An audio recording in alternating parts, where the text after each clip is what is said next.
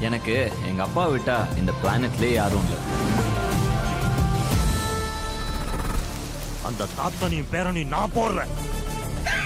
Big pass வீட்டுக்குள்ள ஐம்பது லட்ச ரூபாவை வாங்கிட்டு ராஜு அவர்கள் கிளம்புனாங்க. ஆனா அதுக்கப்புறம் அவர் எங்க போனாரு என்ன ஆனாரு அப்படின்னே தெரியல மத்தவங்க எல்லாம் வந்து பார்ட்டி பண்ணிக்கிட்டும் டிக்டாக் பண்ணிக்கிட்டும் இருக்காங்க. இவங்களெல்லாம் வந்து கண்டுபிடிச்சிட்டோம். நம்ம ராஜுவை காணுமே. ராஜு பாய் எங்க தான் போனீங்க அப்படின்னு ரசிகர்கள்லாம் தேடிட்டு இருந்தாங்க. சரி ரசிகர்களுக்கு நாமும் ஹெல்ப் பண்ணலாமே அப்படின்னு நாங்களும் எங்க சைட்ல தேடி பார்த்தவங்க தேடும் போது தெரிஞ்ச விஷயங்கள் என்னென்ன அப்படின்னு பாத்தீங்கன்னா ராஜு பாய் வெளியே வந்ததும் அவருக்கு ரொம்பவே பழக்கமான ஒரு அனாதை ஆசிரமம்க்கு போய் அவங்களுக்கு பண உதவி பண்ணியிருக்காரு அண்ட் அது மட்டும் இல்லாம அவங்க அம்மாக்கு ஒரு புடவையும் வாங்கி கொடுத்திருக்காரு அப்படிங்கிற தகவல் வந்திருக்கு. அதுக்கப்புறம் ராஜு பாய் இமான் அண்ணாச்சி வீட்டுக்கு போயிருக்காரு. இமான் அண்ணாச்சி உள்ள இருக்கும் போதே பாத்தீங்கன்னா வந்துட்டு ரெண்டு பேரும் ஒன்னா சுத்திட்டு இருந்தாங்க. அண்ட் யாரு? வீட்டை விட்டு கிளம்புனாலும் ஓகே ஓகே பாய் பாய் அப்படின்னு சொல்லிட்டு திரும்புற ராஜு பாத்தீங்கன்னா அப்படியே படையப்பா பட எஃபெக்ட் எல்லாம் கொடுத்திருந்தாரு நம்ம அண்ணாச்சி வெளியே போகும்போது. என்னடா இவங்க ரெண்டு பேருக்குள்ள இப்படி ஒரு பாண்டிங் இவ்வளவு நாளா இருந்ததா? நம்ம டிவில எதுவுமே பார்க்கலையே அப்படின்னு நமக்கே கஷ்டமா இருந்துச்சு. அந்த மாதிரி பாத்தீங்கன்னா வெளியே வந்த உடனே நேராக போய் இமான் அண்ணாச்சியை பார்த்துருக்காரு. இமான் அண்ணாச்சி என்ன வேலை பார்த்தாரு அப்படின்னு பார்த்தீங்கன்னா ராஜு வந்தது.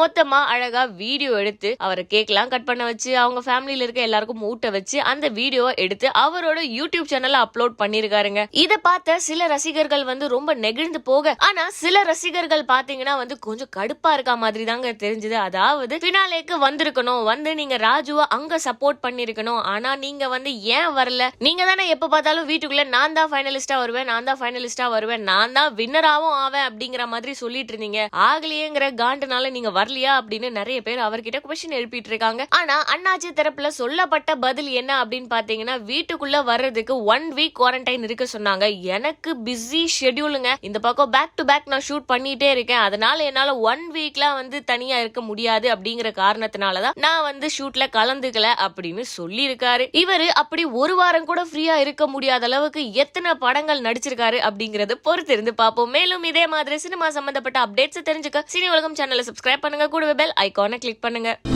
சரியா கூட விடியல. பால் போடுறவங்க பேப்பர் போடுறவங்க கூட எந்திரிச்சிருக்க மாட்டாங்க. ஆனா இந்த குளிர்லயும் இவ்வளவு சுறுசுறுப்பா வேலை செய்யறாங்களே இவங்க யார் தெரியுமா? சொன்னா நம்ப மாட்டீங்க. இவங்களும் சினிமாக்காரங்க தான். என்னங்க? ஏதோ ஒரு செக்யூரிட்டி கதவை திறக்க போறாரு. நிறைய ஆளுங்க வந்து போயிட்டு இருக்காங்க ஏதோ வெயிட் எல்லாம் தூக்கி வச்சிட்டு இருக்காங்க இதெல்லாம் பார்த்தா நம்ப முடியல ஸ்கிரீனுக்கு பின்னாடி வேலை பார்க்குற ஆயிரம் பேர்ல இவங்க ரொம்பவே முக்கியமானவங்க. அப்படி